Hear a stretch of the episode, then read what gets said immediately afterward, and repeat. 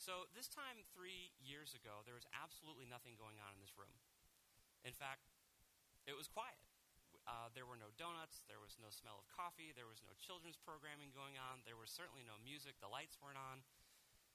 But then we started something about two and a half or so years ago in November of 2014, and I have learned so much through that process, and I continue to learn on a, on a weekly, if not a daily basis about what it means to be a pastor and a church planter, um, as well as my continuing roles of being a husband and a father and an employee. And, and so I've picked up a few things along the way. And I had the privilege this week of spending half a day with three guys who are in New England and they are representing three different geographies, and they're hoping in the next six to 12 months to start a church.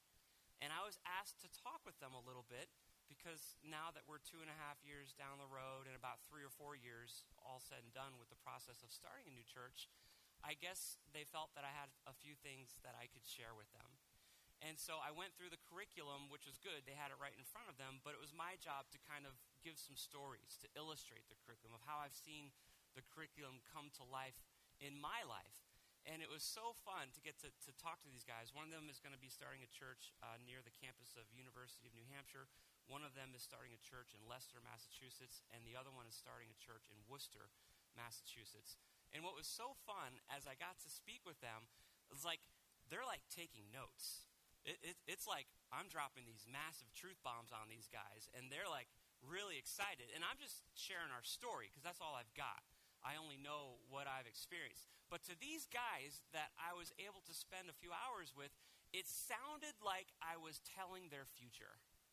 It sounded like I was opening the door to their tomorrow, to their next six months, to their next year, and was able to give them some insights on stuff that they were passionately interested in that honestly you're not going to hear the kind of stuff that I share with those guys unless you know someone who's started a church. And so it was it was fun and it was also rewarding because they were very engaged. They were asking all the right questions. They were writing this down because they have a call of God on their life to do something that they haven't done yet, but I have. And so it, it feels to them like I'm a voice from their future saying, you know, you kind of want to think about this and you kind of want to head that way. And, and it was a very uh, helpful time and, and I made some new friends, and it was very cool. Once upon a time, Jesus was hanging out with his disciples, and they were in the temple. And I, it, it's if you read through the New Testament a few times, and if you spend some time in the Scripture, my guess is is that your understanding of who Jesus was begins to change, even as mine did. And honestly, there's just some passages that you read, and you're like, I think Jesus is kind of cranky. Like, I, I think he's kind of upset about some stuff because he's just he's saying some things and he's looking at people in the eye and he's telling them things that I would never say to people, especially people in authority. And, and, and, it just sounds like he's, he's irritated. And it probably was because he was. Well, this passage that we're going to be looking at today in Matthew chapter 24 comes on the heels of this time where he was in the temple and he's talking to the religious leaders of the day and he says, Woe is you, seven times. And basically, if you were, it's called the seven woes. And it's like, it's like seven warnings. Like, you guys are not awesome, and here's seven reasons why. And to help you memorize the reasons why I think you're not awesome, I'm going to start each statement out with woe is you. So just to kind of help you get the primer, the pump prime. And, and if you were to summarize Jesus' problems with these guys, it's because they talk the talk, but they don't walk the walk that they're pretty on the outside but ugly on the inside. That they're hypocrites. That's basically what he's telling these guys in seven different ways. So it's very memorable. And and as they're leaving the temple, the apostles are kind of like, uh, you just really took a chunk out of the religious leaders of this nation. You know, we're, we're kind of wondering what the future holds for us as a nation when it comes to our practice of faith, because you just you just really dropped it on these guys. And, and, and so, hey, you know, if the leadership is a little wonky, and if the leadership for our future is not going to be as amazing as we're hoping it's going to be because you just tore into these guys, look at these buildings. Look at this temple. You know, the good news is, Jesus, these guys, They're already kind of old. In another 15, 20 years, they're going to be dead anyways. We'll get some new leaders. And look, we have this beautiful temple so that some new leaders can come in and so that we're going to continue to be a nation where God is honored. And, and obviously, we're going to have a role in leading the nation forward when it comes to matters of faith. And then, and then Jesus says this yeah, no, the temple's going to get knocked down. And, and so at this point, Peter has a problem. And we've been, we've been looking at the scripture for the past couple of months now. And next week is going to be the final week of Peter and the Problem Child series. It, because the thesis has been this that uh, when we take a look at the ministry of Jesus, Peter's problems create a pathway to the mission of the church. It's one thing to read the New Testament, but it's another to answer the question, so what? What does that mean to me today? And we have found that over the past couple of months that as we look at the problems that Peter had with Jesus, he asks the questions that we would want to ask. And then Jesus responds, and we've been moving forward. So we're going to pick up the narrative in Matthew chapter 24, beginning in verse 1. Most of the text is on the screen this morning. Not every passage is on the screen. So if you have your Bibles or your apps or whatever, feel free to get that out. Uh, so uh, Jesus has this big fight with the leadership, and he drops this massive realization on the disciples about the future, and then we're going to see what Peter's problem is. Matthew chapter 24, beginning in verse 1. As Jesus left and was going out of the temple complex, his disciples came up and called his attention to the temple buildings. You just trashed the leadership, but they're going to be dead in a few years. But we have this beautiful structure for new leadership to rise up in. Then he replied to them, Don't you see all these things? I assure you, not one stone will be left here on another that will not be thrown down. If you were to think about the mission of God's Son on the planet, things that you would put under the do not do list or do not desire list would probably be the destruction of the temple. Like that would probably be at the head of the Messiah's do not do list. Like, don't knock the temple down. Don't even talk about the temple being knocked down. Like, why would you do that? But here's Jesus saying, I assure you, not one stone will be left here on another that will not be thrown down. The future, gentlemen, looks bleak. The leadership are hypocrites, and the building is going to get knocked down. Now we have Peter's problem. While he was sitting on the Mount of Olives, and so they went down the hill from Jerusalem up the valley on the other side from Jerusalem on the Mount of Olives, which is facing Jerusalem, so that now they can see the temple that Jesus had just made this prophecy about. The disciples approached him privately and said, Tell us, when, when will these things happen? And what is the sign of your coming and of the end of the age? Peter's, Peter eh, eh, is kind of engaging, his disciples are engaging, and Peter is involved in this conversation like if you're going to hang out with the Son of God, it'd be kind of nice to know what the future has to hold. And this is especially when he starts saying things like, yeah, the leadership is terrible and we're going to knock the temple down. Like, where is this going exactly? Can, you're the Son of God. We've seen you do all these amazing miracles. Do something amazing for us and tell us when this age is going to be over. Tell us when this temple is going to get knocked down. Tell us when you're going to come into your kingdom. Because if you remember last week, these guys have roles in the reign of Jesus Christ. They're going to be ruling over the nation of Israel. So they're intrinsically interested in their own future and the future of the stuff that Jesus is talking about. And so Peter's problem is hey, Jesus, how about you tell us about the future? Because knowing the future or knowing about the future, well, that saves us pain. That saves us a certain level of distress, just like these church planters that I was talking to last week one of the sessions that we had together was the landmines to avoid when you're starting a new church. There's just certain things that you need to have in mind when you're starting a new church that you need to be very, very careful about. And so the whole conversation was about the future, and I was the voice from the future saying, here's things to avoid, or else you're going to wish that you had.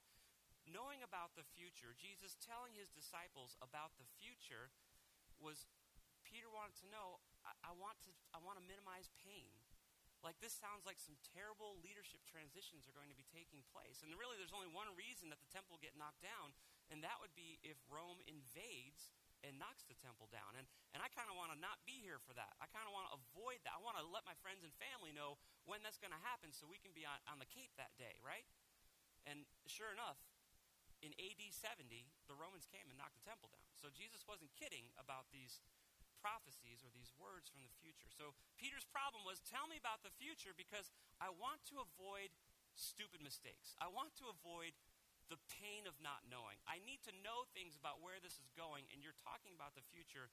Shed some light on this.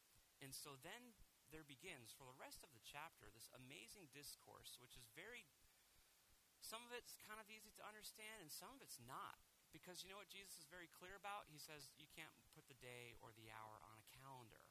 There's a lot I can tell you about where things are going, and he does, and we're going to cover that briefly this morning.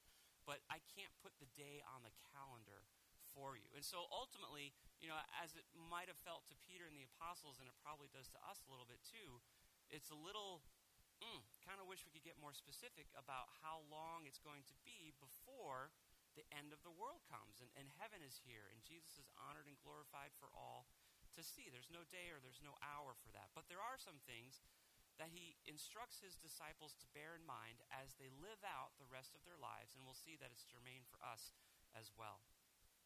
So, continuing in the narrative, picking it up in Matthew chapter 24, in uh, verse 4, then Jesus replied to them, Watch out that no one deceives you, for many will come in my name, saying, I am the Messiah, and they will deceive many. You're going to hear of wars and rumors of wars. See that you are not alarmed, because these things must take place, but the end is not yet.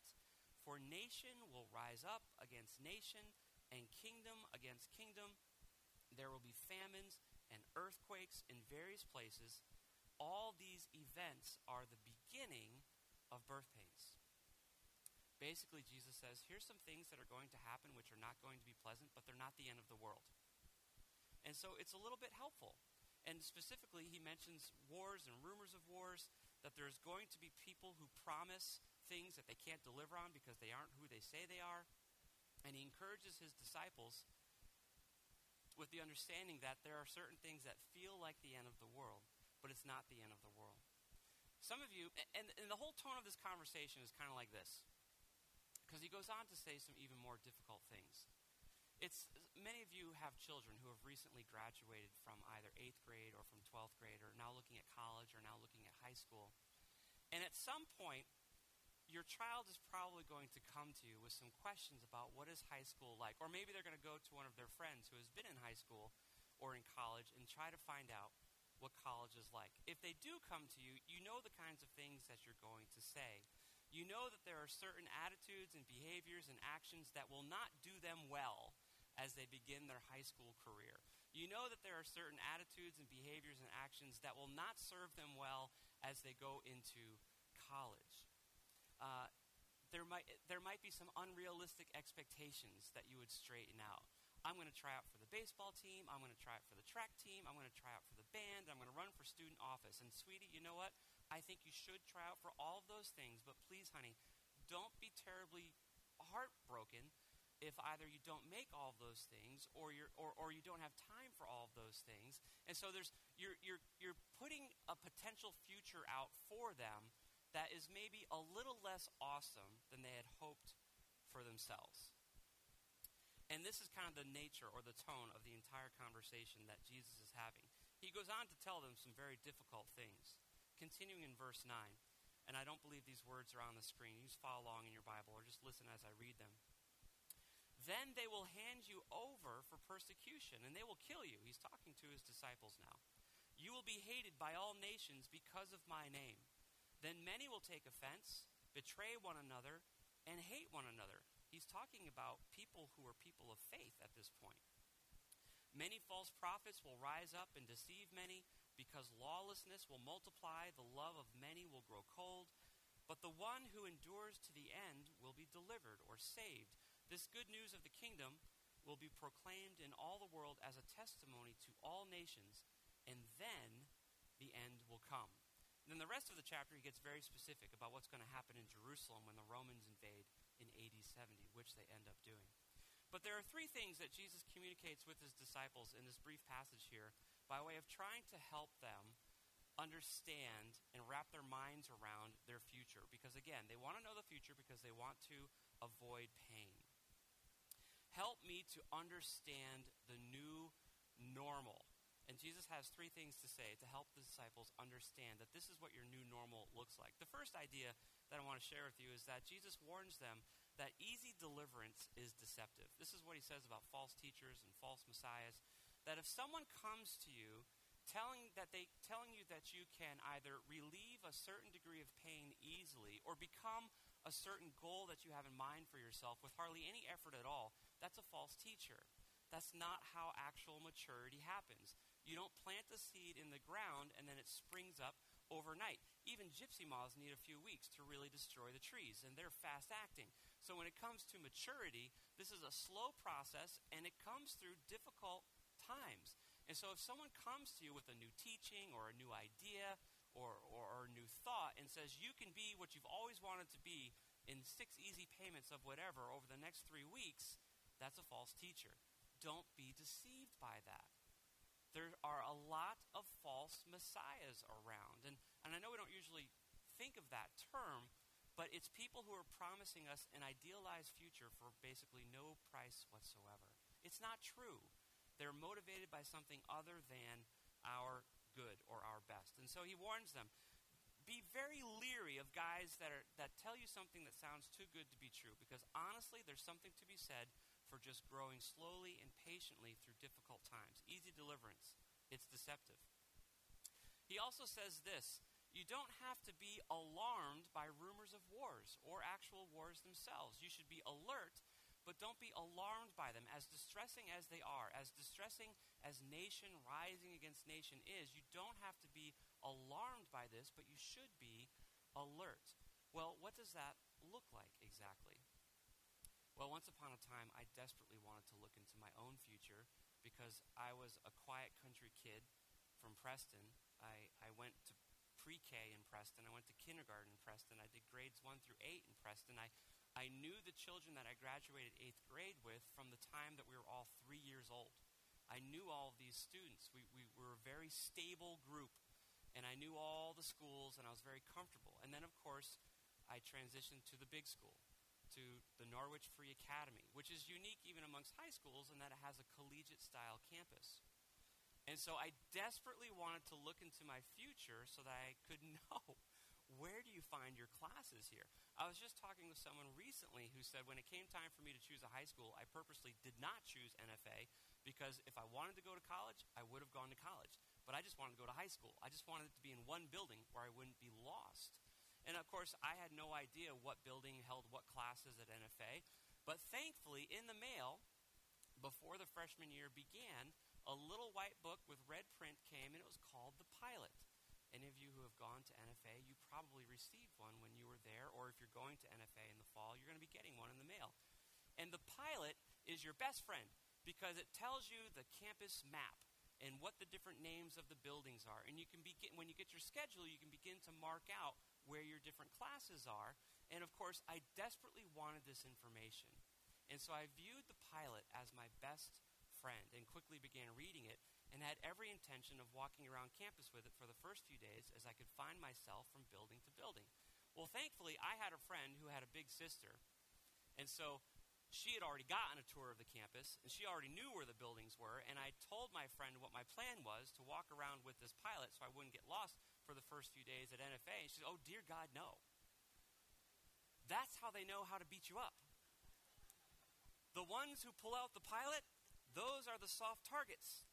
No, no, no, no, no, no, no. Here, come with me. Let's get together at some point during the summer, see if you can get a ride into town, and I will walk you through campus because you need to leave the pilot at home. And I'm like, I can't leave the pilot at home. It's a big enough step for me as it is going into this unknown future without having the pilot right in front of me. I'll at least keep it in my backpack. And she tried to convince me not to, but I did. I carried the pilot around that whole fresh, freshman year, but I kept it hid in my backpack. But because my friend had a sister who could show her the future, I was shown the future as well. Therefore, I could walk on campus the first day and not be immediately picked out as a freshman. I could be alert, but I didn't have to be alarmed because I wasn't lost.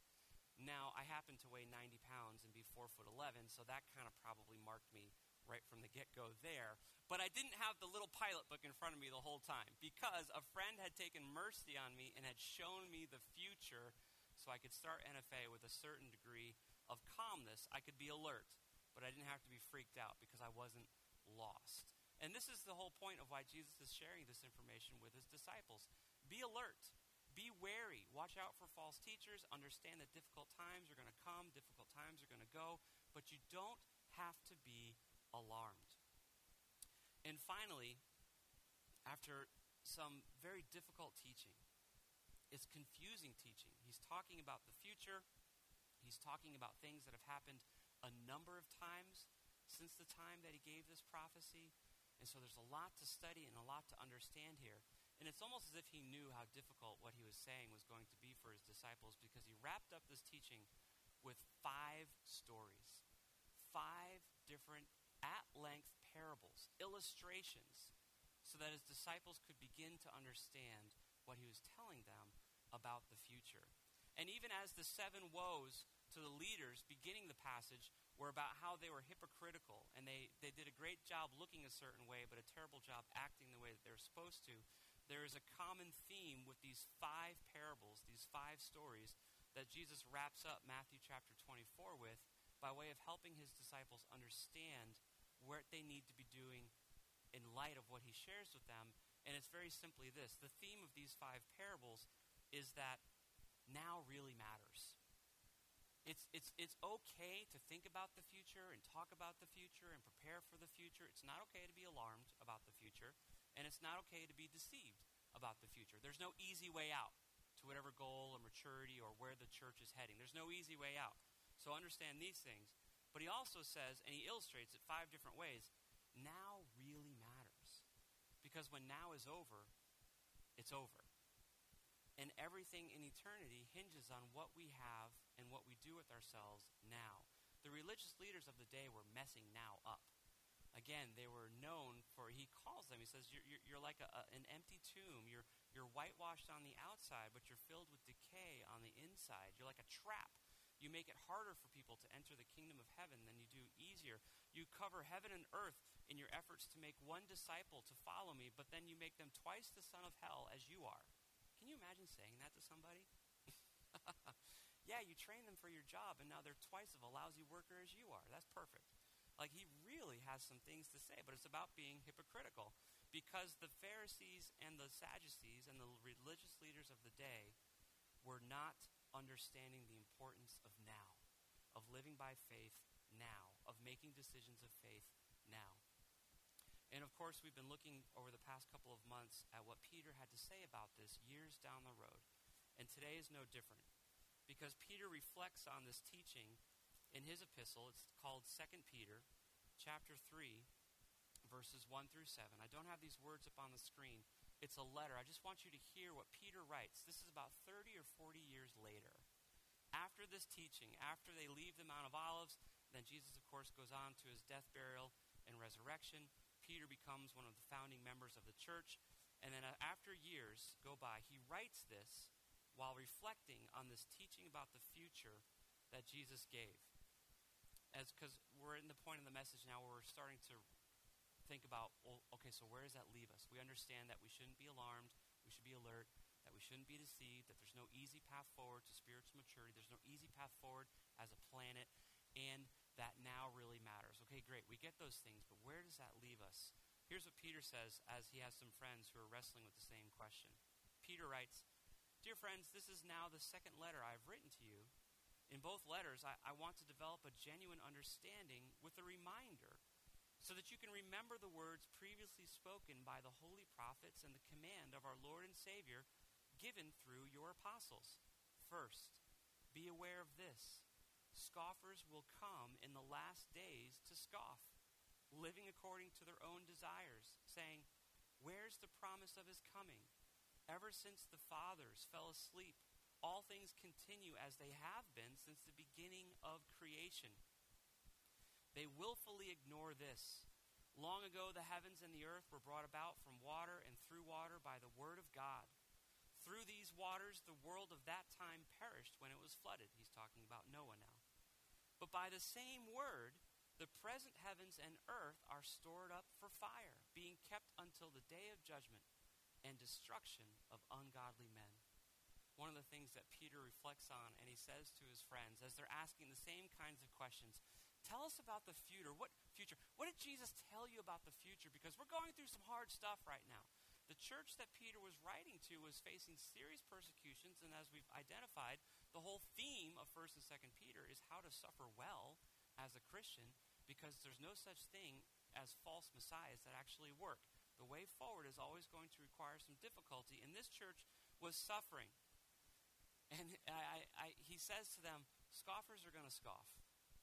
People are going to say that there's no point to your suffering.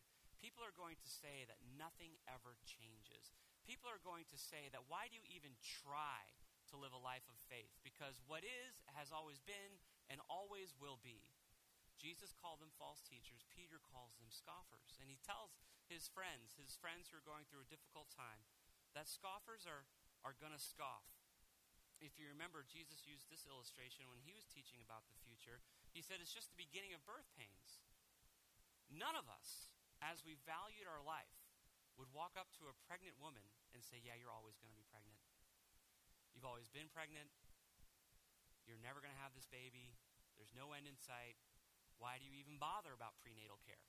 As we value our life, none of us would ever say that. Yet that's the very illustration that Jesus uses to talk about time. It's like a pregnant woman. It's obvious. It starts out small and then it grows big it gets more uncomfortable as it goes, and then there is a delivery or deliverance and great joy and relief, and everyone understands that the pain of the time of labor, while we'll always look back on it and say, yeah, that was painful, look at the child, look at the baby, look at the delivery. And we know that there's great joy there because women have more babies. And now they know what they're getting into. This is how Jesus talks about time. You would never walk up to a pregnant woman and say, Yeah, you're always going to be pregnant. Sorry for you, sweetie. We know that that's not how pregnancy works. This is how Peter and Jesus say this is not how time works. There was a beginning, and it came by water, and there's an end, and it's going to come by fire. And people who are not wise to this, people who are looking for an easy out through difficult times, are going to say that it's pointless to be anything other than what I am because there's no goal to this, there's no progression to this. That's a lie. It's a trap. It's not true. And it's a dangerous one. And so Peter warns his listeners. He says, Scoffers are going to scoff. Well, that leaves us in a difficult place because we would all say that, man, it kind of feels like not a whole lot is changing. It kind of feels like it's been a long time since these promises were made. And again, we talked about this a little bit last week. But here's where the decision of faith needs to be made. And, and this is the first part of the application this morning. And I'm wrapping the sermon up, so guys, you can come back up on the platform and, and help me conclude our time together this morning. But here's the decision of faith, and it has to do with time. The decision of faith is regarding time, is God being patient or is he being inattentive? Is God being patient with the time that he is allowing to proceed before he wraps things up and calls us home and deals with injustice ultimately forever? Or is he being inattentive? Is he not aware? Is he not awake? Is he asleep? Is he apathetic? Is he busy with other things? Does he not exist? This is the decision of faith. This is the point that we need to wrestle with this morning. Is the fact that so much time has gone by, is it because of God's patience, or is it due to his inattentiveness and his not caring? Well, Peter addresses this and he answers it in 2 Peter chapter 3, verses 14 and 15, Peter writes as he's wrapping up his letter, because his friends had the same decision of faith that we have to make this morning. Is God being patient with us, or is he simply being inattentive, or possibly not even exist? Peter writes this Therefore, dear friends, while you wait for these things, make every effort to be found at peace with him without spot or blemish. Also, regard the patience of our Lord as an opportunity for salvation.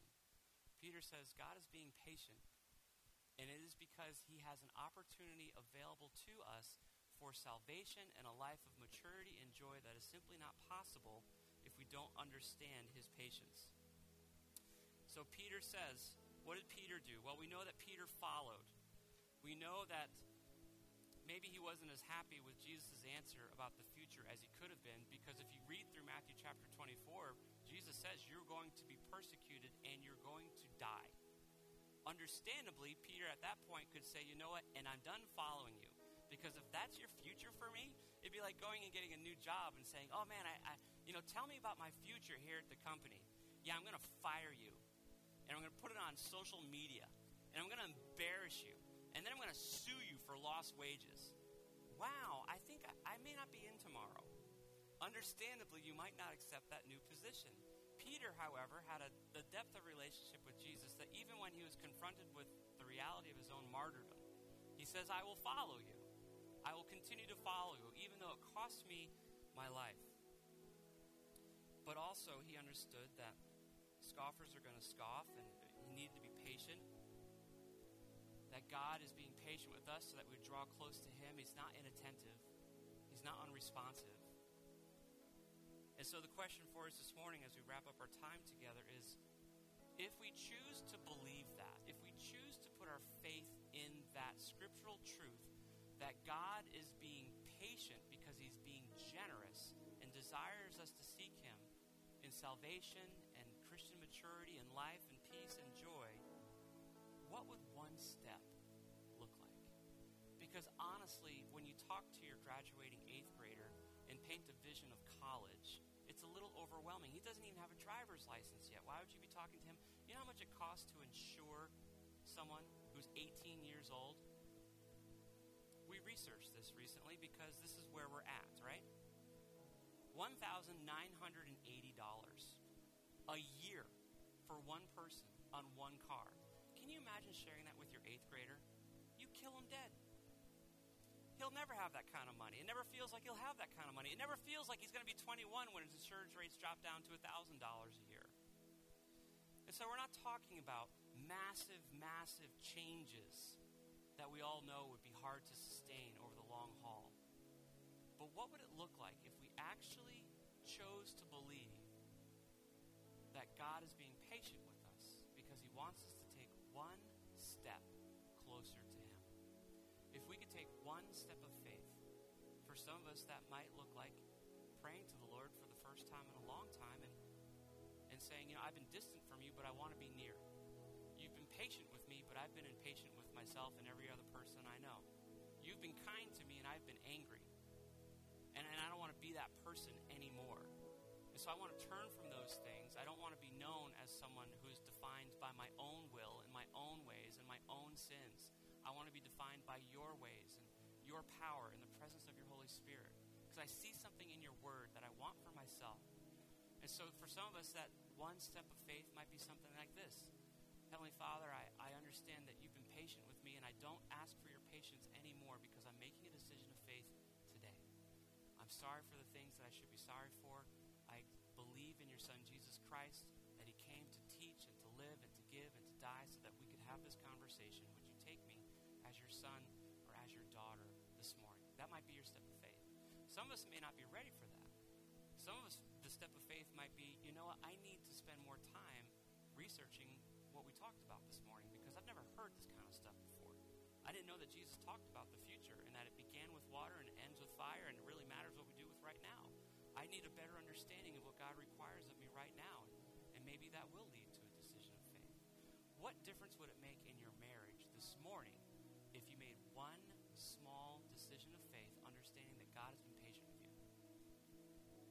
inspire patience with your spouse? What would it look like this morning if you made one small decision of faith regarding your finances? One small decision of faith with a, a new job or a new home or a position that you're taking?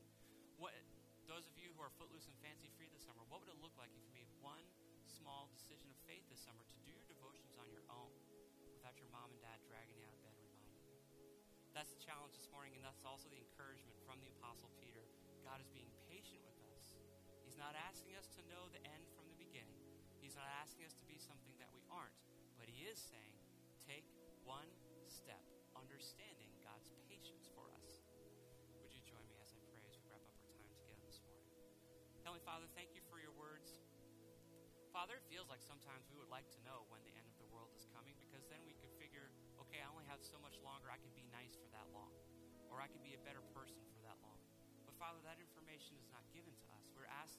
do what we have right now to honor and glorify you. So, Father, I pray that we would all be motivated and encouraged by your kind patience to understand that you are attentive and listening for us to make decisions of faith. And as we make decisions of faith, you are going to empower them with people, you're going to empower them with encouragement, you're going to empower them, most importantly, with the presence of your Holy Spirit. Father, we